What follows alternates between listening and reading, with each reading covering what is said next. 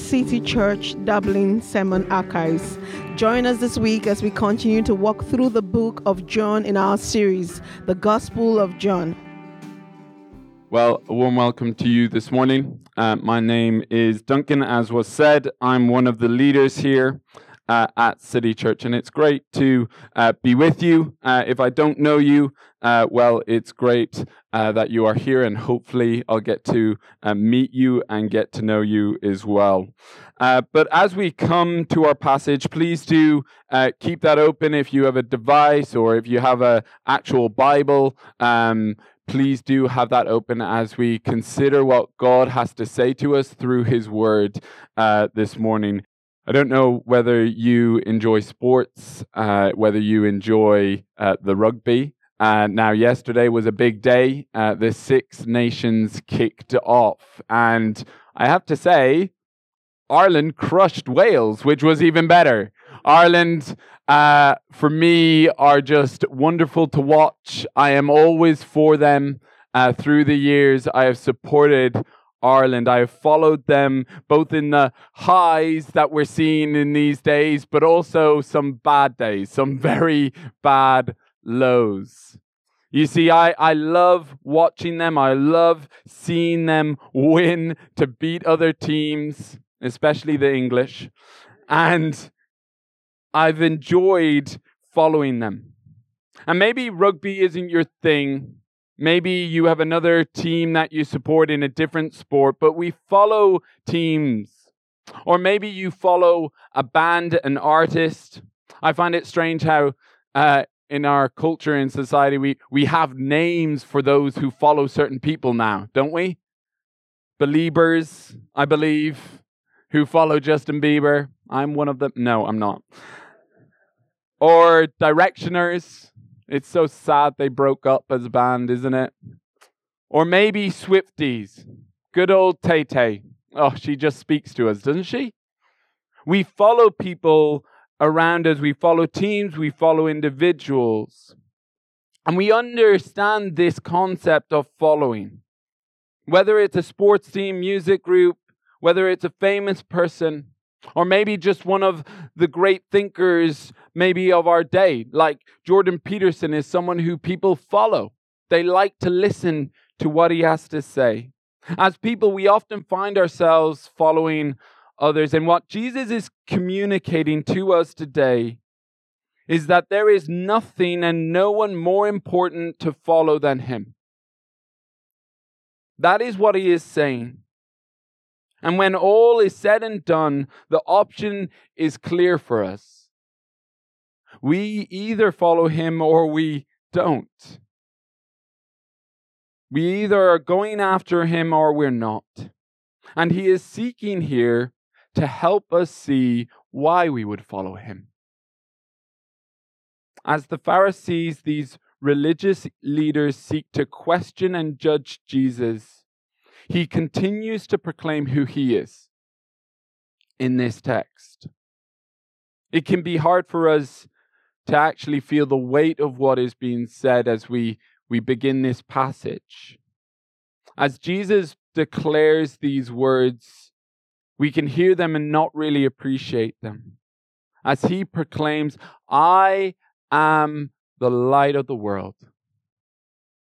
As we sit here I know it can be hard to know what is being said, but the people, as they would have listened to Jesus say this, they would have been shocked. Shocked by what he is proclaiming. In light of the present context they were in, but also their historic context. See, as you notice in the passage, the, the passage begins with again. Again, Jesus spoke. So the, the present context is actually back in chapter 7. This is happening in, in the feast that is taking place at the time, the feast of booths or tabernacles as it was known. And the present context adds so much significance to Jesus' words. At this time during the feast, there was four huge lamps that they would light in the temple, you see. They were in the court of the women. And this court was known as the middle court in the Jewish temple. Positioned between the court of the Jews for the men and the court of the Gentiles. And right in the center, you have this court with these huge lamps lighting the night sky. At the time, you can imagine how, how surprising and shocking in terms of it would have lit the night sky. Obviously, at this time, there, there are no street lamps, there's no electricity. So the light of these lamps would shine over Jerusalem. The fire burning. And devout men would dance and sing under the light of these lamps, holding torches in their hand, celebrating throughout the night. You see, light right here in this moment, in this context, was so central to what they were about, what they were doing. And as Jesus comes speaking these words, he speaks it into that sort of context. But there's also the historic context for the Jewish people. Because throughout the Old Testament, light is an image that is constantly used. It is an image of God's presence, it is an image of Him leading, protecting, saving. You can think back to Exodus. And there we see the pillar of cloud. And you consider the Israelites in the wilderness in Exodus, and they've been rescued from Egypt, and this pillar of cloud is leading them to the promised land. And at night, it becomes a pillar of fire. It says it was a light to guide them. Or you consider Psalm 27, the song that would have been sung by the people. The Lord is my light and my salvation. Whom shall I fear? These words of Jesus land with a huge weight behind them, both with the present and the historic implications for these people. It can be hard when we sit here to realize that. That he says, I am the light of the world. Whoever follows me will not walk in darkness, but will have the light of life. This declaration is not just for those who were present, but this is a global declaration, a declaration of who Jesus is, inviting you to follow him, to come to him as the true light. Because whether we admit it or not, we are all longing for this. We are all wanting this to feel like our lives have a purpose, have direction to it, to feel satisfied in life, to know that there is substance to our life. And the truth is, outside Jesus, we will not find that. Today, Christian, let me encourage you to be reminded reminded of who Jesus is, the one who leads you towards life itself. You don't need to stumble around in the darkness trying to find your own way. Or maybe you're here and, and you do not know Jesus. You, you're, you're here and you're like, maybe I want to know Jesus. You wouldn't call yourself Christian. Let me invite you to consider him, to hear his cry to you to say, Come follow me. Stop wandering in the darkness. I want life for you. Because the rest of this passage is seeking to give us confidence that Jesus truly is the light of the world, that Jesus is worth following because of the authority in which he speaks, the authority in which he judges, and the authority in which he acts, the authority in which he speaks. As Jesus proclaims these incredible words, you can imagine the tension in what I have said. That the Pharisees stood there hearing Jesus state himself to be the light of the world, the one that people should follow, the one they should follow. these religious rulers, the ones who, who were full of pride. And it's not surprising how they respond to him. Look down at verse 13. So the Pharisees said to him, You are bearing witness about yourself. Your testimony is not true. We could hear this objection. We can think, well, that seems reasonable, doesn't it? Of course, they, they are just questioning what Jesus is saying, questioning the substance of his claim. But Jesus' response is striking. He says, Even if I do bear witness about myself, my testimony is true. For I know where I came from and where I am going. But you do not know where I come from or where I am going. You see, the issue we have here is one of authority. The Pharisees are not merely asking in a way of humility, asking Jesus with a posture of humility, wanting to really know what Jesus has to say. But rather, they are subjecting Jesus underneath their judgment of his word. Others come to Jesus. We see this throughout the Gospels. Others come to Jesus and they ask Jesus questions and he engages with them. But here, they are not wanting to hear from Jesus. They are desiring to shut him down, to completely discount him.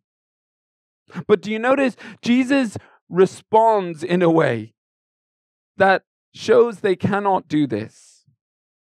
He doesn't seek to offer more evidence of, of his word through others, but rather proclaims his word to be true, to declare his word to be enough evidence. And this is because of who he is. When we think about the substance of someone's word, you can think about people you listen to. We often judge it on the base of who they are. Whether you consider the Taoiseach or a judge or a famous person or even someone you love. You base it upon who they are. We listen because we have placed value upon what they have to say. And what Jesus is wanting us to know is when he speaks, he speaks with complete authority. There is no greater, no more significant word than his word. He cannot seek to find anyone else that is greater, more significant to testify because he is God. That is what he is proclaiming. John has already exposed us to this. Back in chapter 1, we know that Jesus is the Word made flesh the word that has always been, the word that has always existed with God eternally, the word that is God. What Jesus' words tell us is he has complete understanding of who he is. I know where I come from and where I am going. You do not. There's nothing hidden from him because Jesus is saying he comes to us from the Father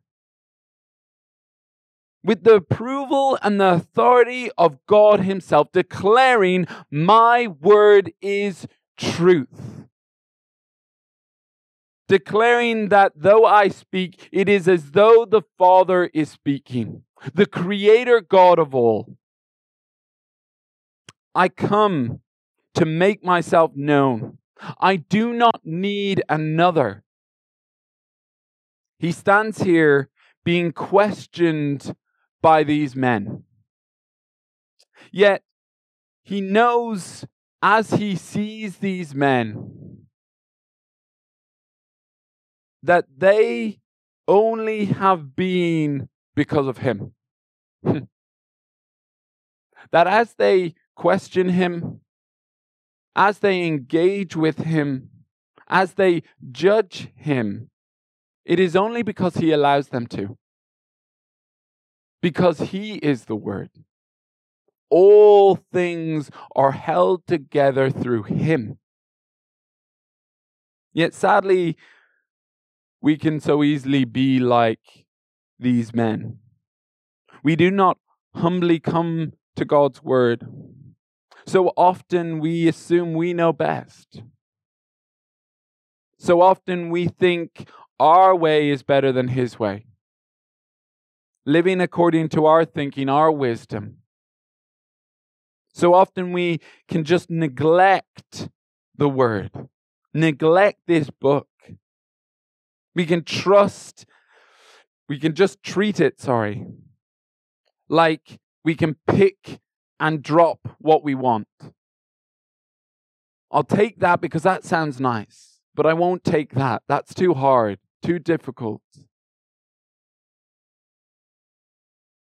We are in serious danger as Christians if we treat God's word like this.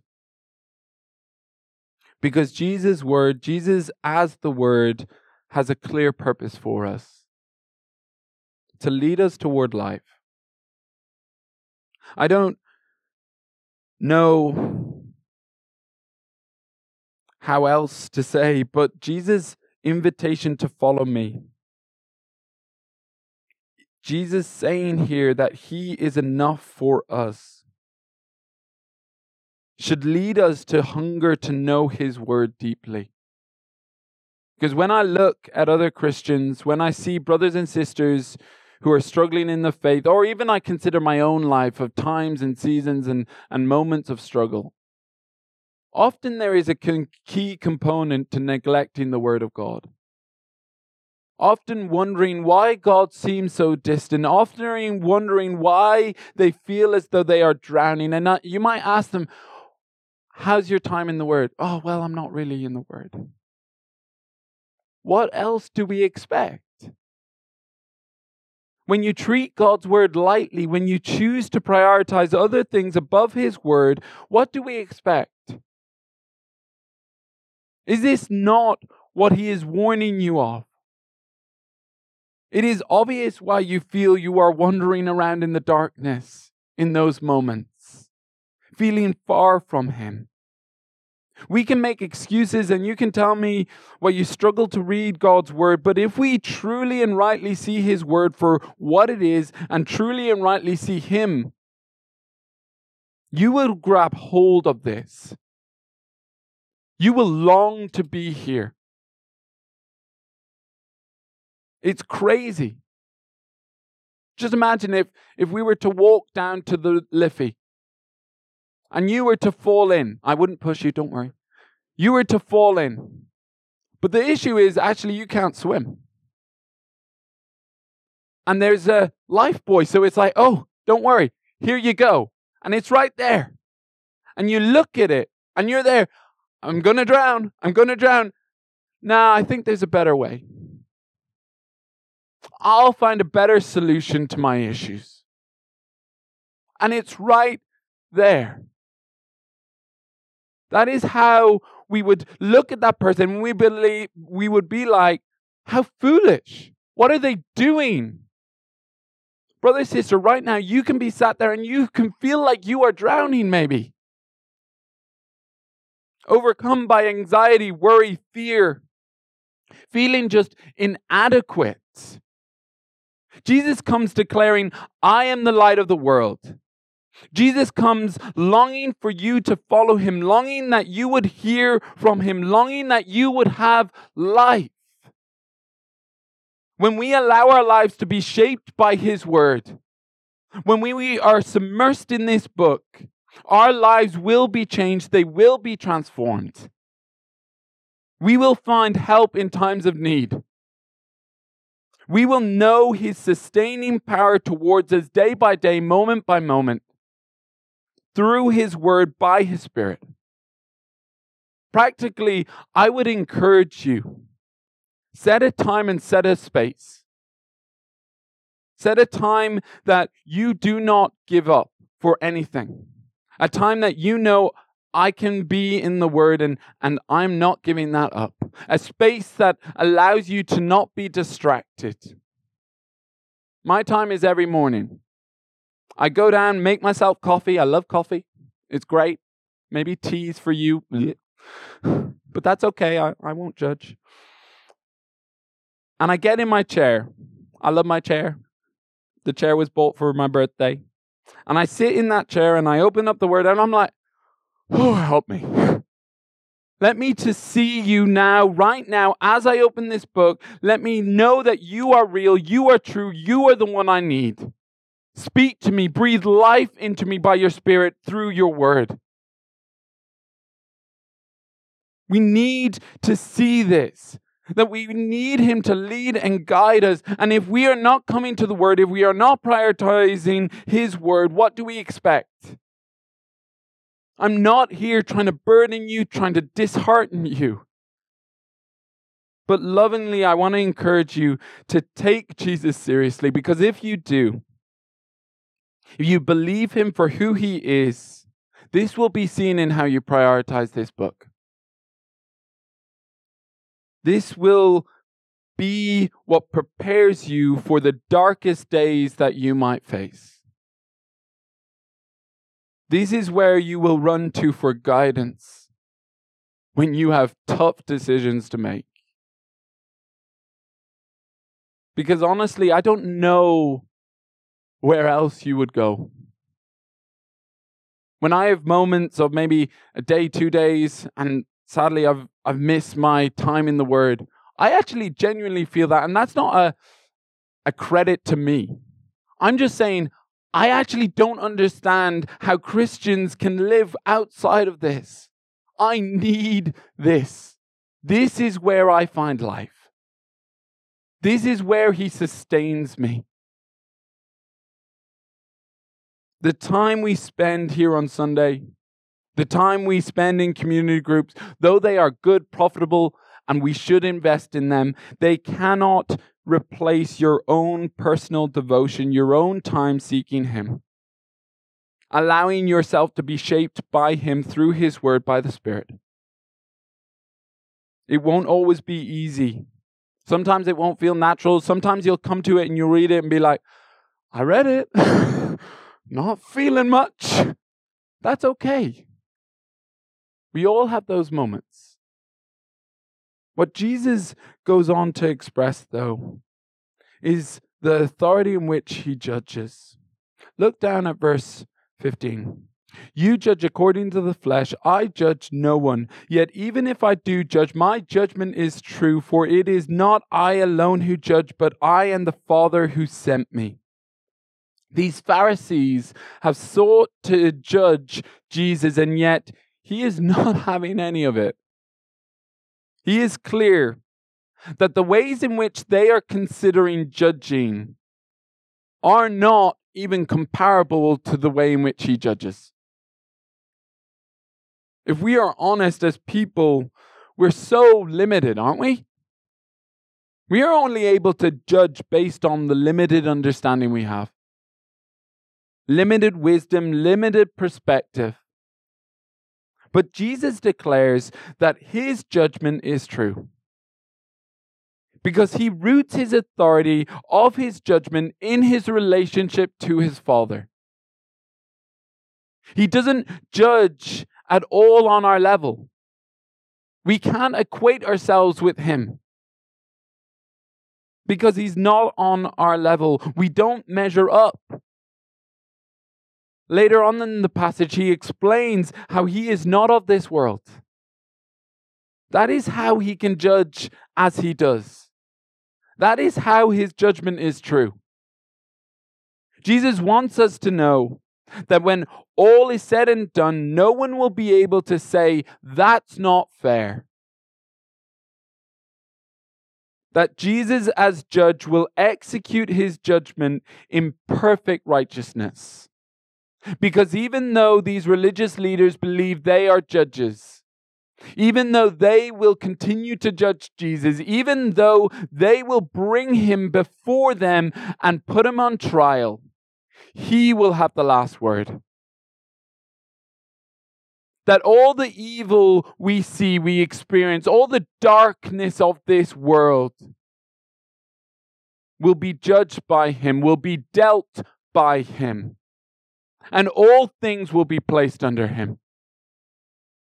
Because the light has overcome the darkness. There is a day coming when we will all face him, as the righteous judge. And trust me, on that day, you won't be concerned about wasting time in, oh, I spent time in the Word. Oh, I t- spent time in prayer. You'll be like, oh, why did I look at TikTok so much? We will see that He is faithful as He judges.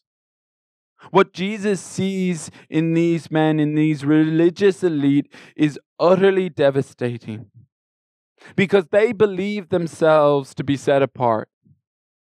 They believe themselves to be closer than, to God than anyone else.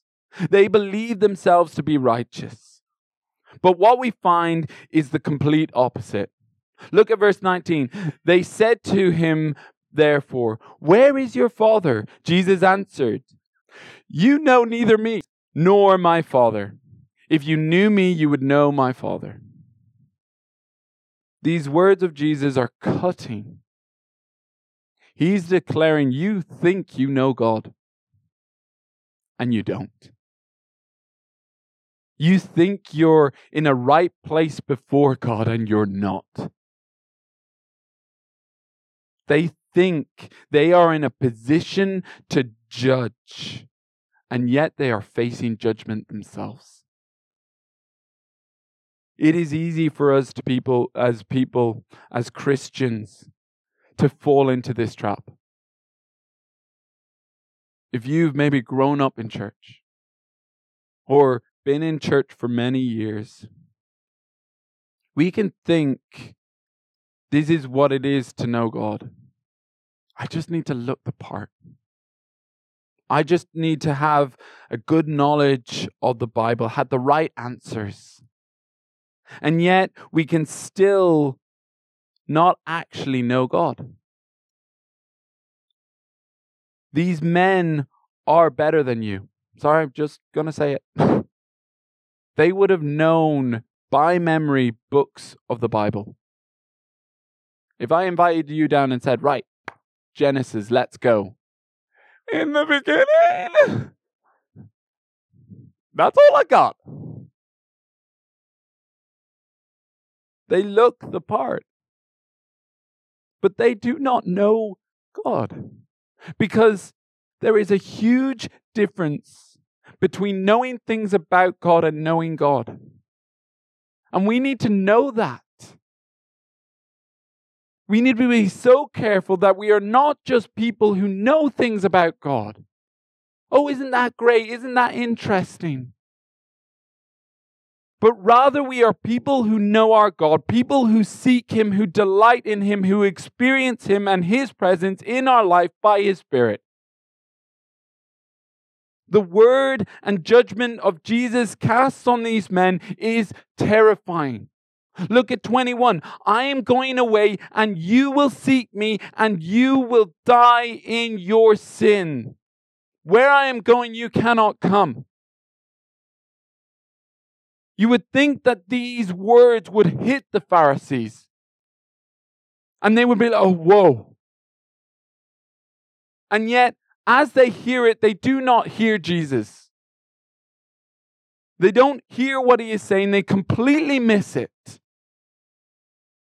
It is as though they've heard the words and they reject them before they even come to them. Look at how they respond. So the Jews said, Will he kill himself since he says, Where I'm going, you cannot come? They just completely miss the point. The focus in their minds is upon trying to show that Jesus is not who he says he is. They are trying to divert it away from themselves and put it back on him. I don't know whether you've experienced that sort of situation before someone's done something, maybe it's someone close to you, and you're like, oh, come on, like, why did you say that? Why did you do that? And instead of just dealing with what they heard from you, instead of just saying, oh, you know what, I mucked up, I'm sorry, they're like, well, two weeks ago you did this. and it's like, oh, they're diverting away from themselves. They aren't actually dealing with what's been spoken. And this is what they are doing here. The Pharisees just try to shift it back to Jesus. But Jesus won't allow that. He won't allow them to avoid the truth of what he is saying, the truth of his judgment. He says again in verse 24, I told you that you would die in your sins, for unless you believe that I am He, you will die in your sins. That might sound harsh, but actually, that is gracious. He's not allowing them to sidestep. He is once again saying, You need to hear this. You need to listen. These words should make us sit up and hear Jesus. Because there is only two options for us belief in Him or rejection of Him, and the consequences are devastating that Jesus is offering us freedom from the darkness. The darkness we all experience, we all taste that darkness in your life. I don't need to know you to know that to be true. That if we do not see him for who he is as the one who is the light of the world, we will remain in that darkness, facing eternity without him. The offer of Jesus is so beautiful, though. It is so beautiful to us, so gracious. The offer that says our need has been met, the offer that takes the burden from us. He is able to offer this because of the authority in which he acts. That is how he can do that. That is how he can say, I am the light of the world. That is how he can say, Believe in me, follow me. Look at verse 28. Jesus said to them, When you have lifted up the Son of Man, then you will know that I am He, and that I do nothing on my own authority, but speak just as the Father taught me. And He who sent me is with me. He has not left me alone, for I always do the things that are pleasing to Him. The question of authority is running throughout this text. The authority in which Jesus speaks, the authority in which Jesus judges, the authority in which Jesus acts. And what he has been seeking to display is that he speaks with complete authority, he judges with complete authority, he acts with complete authority because of who he is. As we consider Jesus' words here, his eyes are set set toward the cross, set toward that moment in which he would be lifted up. And what is extraordinary is that he is going there not unwilling, unable to fight against these powers. Jesus' life could never be taken from him. Jesus' life could never be demanded of him. No, Jesus lays down his life. He chose this, knowing that at the cross his authority and glory would chiefly be revealed to us. Notice that John, what John states back in verse 20. No one arrested him because his hour had not come. The cross has never been a picture of Jesus' defeat, as if he's lost control. But in fact, that is the very reason he came to display his power to save. On the cross, Jesus declares himself to be the light of the world. That he enters into the darkness, that he takes it upon himself the darkness you experience, you feel, he did not need to enter in, but he chose to enter in. Chose that you might know that he is the light of the world. He is the one you need. He comes offering life itself, the declaration of Jesus saying that he is the I am. The I am who made himself known in the burning bush to Moses. The I am who is the Word. The I am who all creation has been waiting for. The I am who all creation is sustained through. The I am the light of the world, the one to restore, the one to bring us back. To say, Come follow me, I will show you true life, the life we all long for. Jesus stands here and he is ready and able. The question is are we willing? Are we willing to truly follow him? Are we willing to submit our lives to him, knowing, you know what, this road isn't just simplistic, just filled with daffodils? No, it is hard. But I know this is life. It is only when we look to the face of Jesus, only when we see him for who he is, will we know his transforming grace in our lives. Maybe you're here and you know Jesus, but you have been wandering far from him. Hear his call I am the light of the world. Whoever follows me will not walk in darkness, but will have the light of life. To walk in the light of Jesus is to walk in obedience to him to take his word seriously, to know that the life that has been bought for you was purchased by his blood. It is not that you do not struggle with sin anymore, your brokenness, but you bring it toward him.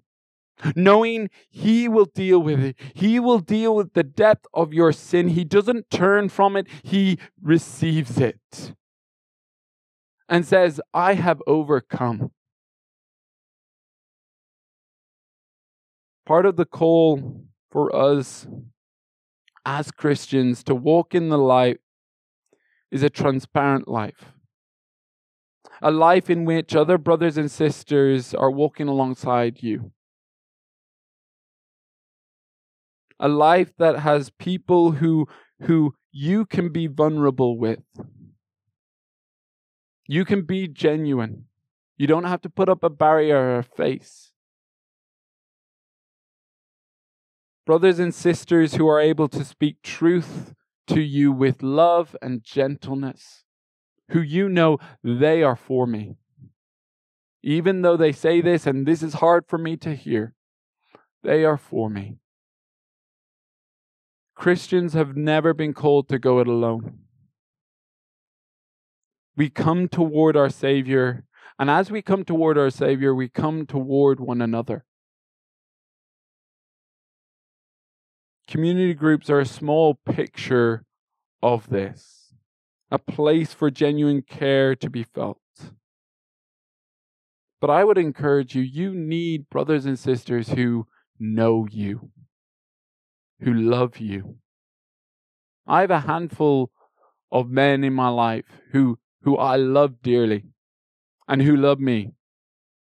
Men who have encouraged me and, and challenged me, who've walked with me, and I with them. Do you know how precious that is? That is so key for us. Brother, sister, if you do not have fellow Christians, if you don't have a sister walking beside you or a brother walking beside you or, or whatever, please know that this is something you will need. We all need this. And it is a blessing. God has given this to us. That is why we gather. To point one another to Him, to encourage one another, to be a blessing, to use our gifts. Why are gifts given? For the building up of the body as we are the body. You need to find people who will do this, who will walk with you, who will bear with you, who you know you're just in that place and you're like, right, I'm on the phone. I know I can call them. They will answer, they will come, they will be there. Maybe even just to sit with me. You might be here and you're not a Christian. You're coming along, maybe you've been invited along, I'm so thankful you're here. I'm genuinely thankful you're here.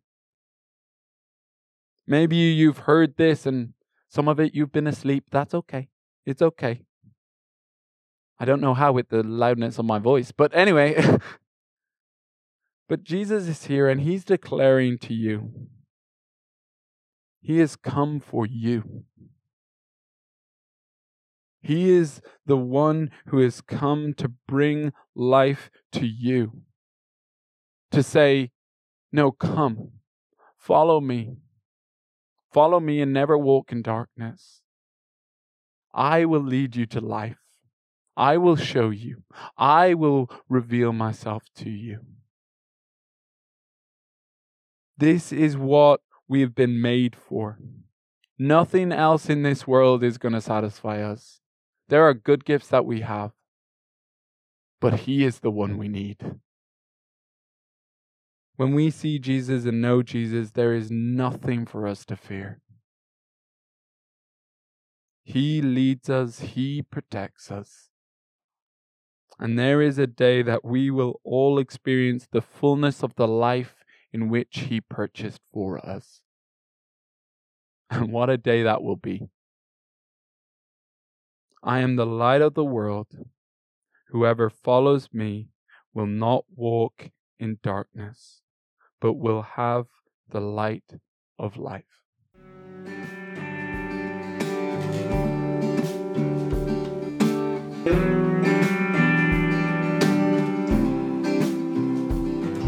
Thank you for listening to this week's sermon. If you found this helpful or want to know more about City Church Dublin, visit our website found in the links below.